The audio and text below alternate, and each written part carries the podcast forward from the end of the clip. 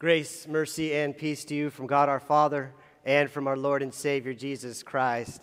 Amen. Happy Easter, my friends. We are walking and living in the reality and the power of the resurrection. Resurrection power is moving among us just as it has been for 2,000 years, and we continue in this season of Easter to focus on the resurrection and its implications for our life together. The momentum has started when Jesus rose from the grave, and it still continues to, take, to gain ground. And that's what our sermon series is about these next seven weeks momentum. Now, one definition of momentum is this strength or force gained by motion or by a series of events. The example the wagon gained momentum as it rolled down the hill. Or you might think of a snowball, right? It starts small, it gains mass and speed and force and impact. The momentum builds so much so that the impact could change your life. That's what snowballs coming down force and strength can do. Watch out. That was part of the de- definition there. I don't know if you heard it. Strength or force gained by motion or by a series of events. Now, I don't know about you, but I like that phrase there a series of events. And if we think of Jesus and we think of a series of powerful events, we can see how the momentum builds like a snowball rolling down a hill or a car speeding down the road. We think of the events that, first of all, Jesus is born. God Himself takes on flesh. Jesus starts his earthly public ministry, preaching, teaching, and healing. And he sets his gaze toward Jerusalem. And there he's arrested, he's crucified, he's buried, and Jesus was raised on the third day. All these powerful events leading up to that pinnacle event Easter, the resurrection, the victory over sin and death, and the gift of life for all. And as we see in the book of Acts, the momentum the momentum, it kept growing. The strength and the force of the resurrection of Jesus. The church, it started small and it started rolling down the metaphorical snowy hill, and the snowball grew. There are all sorts of events and acts of motion that increase the momentum of the work of the Spirit in the church so that the gospel will be brought to all peoples, all nations. And so, 2,000 years later, here we are 2.3 billion Christians in the world. I'd say the momentum picked up, right? And in our text today, we just read a bunch of texts, and in those texts today, we see some of the forces of this momentum building reality. You might say reconciling momentum or momentum of reconciliation. Now, sometimes when we hear that word reconcile, you might think accounting, kind of the old school way. You got to reconcile your checking account, right? You got to balance that checkbook. See that checkbook right there? Some of you younger folks, you don't know what that is, all right? That's a checkbook. I barely use mine anymore, but remember the days of sitting down and balancing it all out and reconciling it with the, with the bank statement to make sure everything is copacetic and working well and you got enough money in the bank. Well, is that what we're talking about when we're talking about the momentum of reconciliation? Not completely, but a little bit. I'll get there. If you look up the word reconcile in the dictionary, one of the definitions is this it's to restore friendly relations between. The example is she wanted to be reconciled with her father. Another example is to cause to coexist in harmony, to make or show to be compatible. And the financial one is there too. Make one account consistent with another. But I like that first definition there. It says to restore friendly relationships between to make peace, to have peace between entities, between people, between groups. Now, we just read a lot of scriptures a moment ago, but not one of them had the actual word reconciliation in the text. But we do see the restoration of relationships between people on multiple levels. But I want you to pause and I want you to think about that for a second. To reconcile is to restore a relationship. I want you to think do you think that any relationships need to be restored as a result of what has happened in the world in the past 13 months? Do you have any relationships in your life that need restoration? I heard a story on the radio just the other day that uh, the past 13 months have really caused a lot of tension in a lot of friendships, a lot of families, a lot of relationships, relationships even in the church. And the need for reconciliation is on the rise. Now, in our text today, while we don't see the word reconciliation, we do see reconciliation. We see the restoration of a huge relationship a relationship that was torn apart by the pandemic of sin. Most significantly, Peter and Jesus. Peter had vowed allegiance to Jesus, right? He's going to die for Jesus. But instead, Peter denied him three times. The rooster crowed, and Peter wept bitterly. The relationship was severed, it was torn and it was definitely not friendly, at least from Peter's side, right? Peter had severed himself from his rabbi, from his friend, from his Lord, from his Messiah, from Jesus. But God, Jesus, did not give up on the relationship. He did not give up on Peter. It's why in our gospel reading from last Sunday, Easter Sunday, the angel, if you remember, told Mary, Mary, and Salome, Go, tell his disciples and Peter He's going ahead of you into Galilee, and there you will see him just as he told you. Now, remember, Peter is a disciple, right? But Peter is singled out because God wants Peter to know that he will be restored despite his terrible breach of faith, despite the denial of even knowing Jesus and calling down all these curses. God wants Peter and all of us to know that Jesus does not give up on his disciples. No matter how great their failure, no matter how many their faults, no matter how far a journey they need to travel, no matter how indebted they are, Jesus died and rose to restore Peter, to restore us, to restore the world to God. That, my friends, is reconciliation of the highest order. And in our gospel reading, we read a moment ago from the Gospel of John, we saw Peter, right? He's in Galilee fishing, and we see Jesus. And then on the shore, Jesus calls out to them. And John says to Peter, It's the Lord. And Peter jumps in the water. And he's swimming to Jesus. He's thirsting and striving and longing for reconciliation. And Jesus asks him three times, Peter, do you love me? Peter, do you love me? Peter, do you love me? Perhaps that's to drive home that it's more about Jesus' love for Peter than Peter's love for Jesus. Three times he tells Peter, Feed my sheep, take care of my sheep, feed them. Jesus is restoring his relationship with Peter, reconciling Peter to himself. But the reconciliation isn't just about Jesus and Peter, it's about Jesus and all his disciples, all his followers, and the life that he has prepared for them, prepared for us. And that's where we see this reconciling momentum building. You see, when what we see happening in the gospel reading, in the story of Peter and the disciples and the fishing and, and uh, Jesus reinstating Peter, what we see in that life lived with Peter and Jesus talking on the shore and eating fish in Galilee, well, St. Paul, he explains it.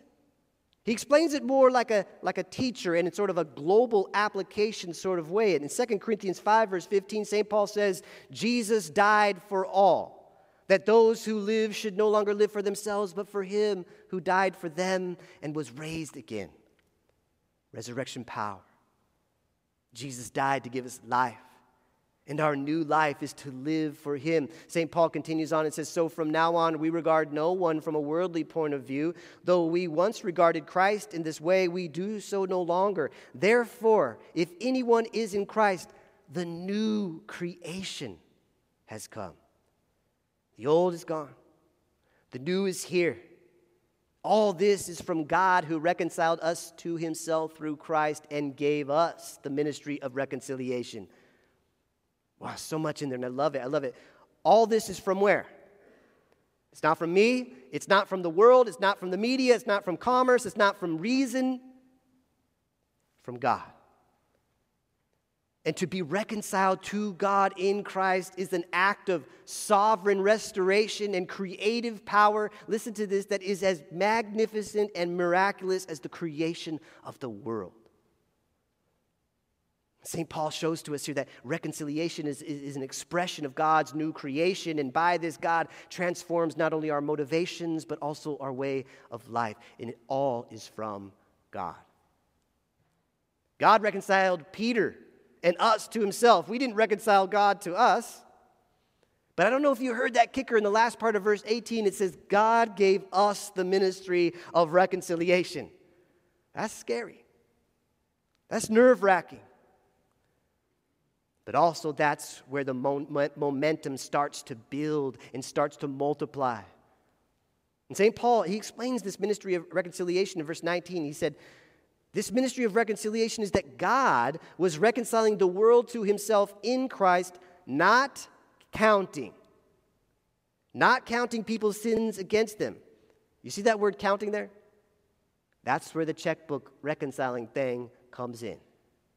That word counting is a mathematical and accounting term in the Greek language of the New Testament. It means to determine by mathematical process, to reckon, to calculate, like balancing your checkbook.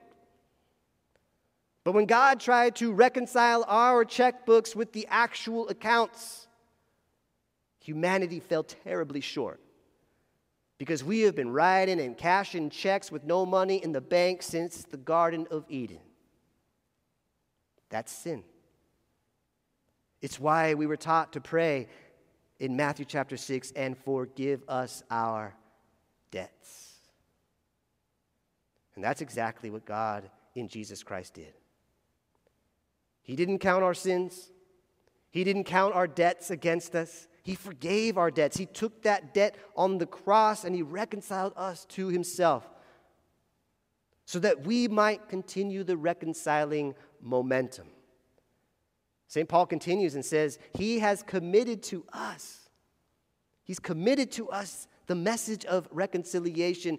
We are therefore Christ's ambassadors as though God were making his appeal through us. My friends, that is amazing. First, that God has reconciled us to himself, forgiving our debt, restoring the relationship. But then, just like Peter, he is telling us to feed the sheep. He's telling us to go take care of his sheep. He's restoring his relationship with us and calling us to deliver the restorative hope of Jesus to others the ministry of reconciliation, the word of reconciliation, making us ambassadors of peace. Did you hear that? Making his appeal to the world through us. Now, for Peter, it looked like him being reinstated as a disciple, and he was preaching in the book of Acts and healing and became a pillar of the New Testament church. And in our Acts reading, we see that reconciliation didn't just bring peace with God, but peace between God's people. Acts 4:32, I love this. All the believers were one in heart and mind. Reconciliation with God leads to reconciliation and unity with God's people. I don't think we can overemphasize the importance of us being reconciled to God and by implication being reconciled to each other because that's where the momentum starts to build. And believers begin to take on the debts of others. And sometimes literally, we just read that, right? Acts chapter 4. There were no needy persons among them, for from time to time those who owned land or houses sold them, and it was distributed to anyone who had need. The ministry of reconciliation was for the benefit of others and sometimes for material needs. And in fact, I've been so blessed this past year. I've seen personally many of you in the congregation, you've come to me and said, Pastor, it's been a rough year, but we have some resources. Is there someone in the church I can help out financially? It just happened this past Friday. I love that. Reconciliation manifesting in care for one another. It's humbling and it's powerful to see among our church. And on the other side of it, we can say, if we are not reconciled to each other, the mission of the church suffers. when we don't have unity, our witness to the world that God has called us to be ambassadors to, our witness becomes strained, it becomes tempered, it becomes distorted. And so perhaps today, as we are gathered here, and we're all grateful. We're gathered here grateful for the fact that God has reconciled us to Himself. I know it's why you're in the room this morning. We can also ask the question Does any reconciliation need to happen with someone in my life? I know it's not easy. And some people you just can't be reconciled to. There's something on their end that God needs to break down. But I do think that there are a whole lot of people in your life that you can be reconciled to. There might be someone in your life, think about it. The past 13 months have put a strain on your relationship. It's not friendly anymore. Words may have been said. Social media posts may have gotten out of hand. An issue may have been polarized unnecessarily. And now your relationship is fractured. I hope that you could have a conversation with whoever that is, that you'll pray for yourself, that you will pray for them, that you will ask for forgiveness, that you will give forgiveness that you will listen, that you will be listened to, that you'll put the best construction on everything, that you will look at the big picture, that you will see the kingdom of God and not the kingdom of people, and that you would be reconciled to one another. I know sometimes you think, is it, it how, how can I do it? You're not going to be able to do it on your own, that's for sure. You're going to need to rely on the restored, reconciled relationship that you have with Jesus. And remember that the power that raised Jesus from the dead is alive in you.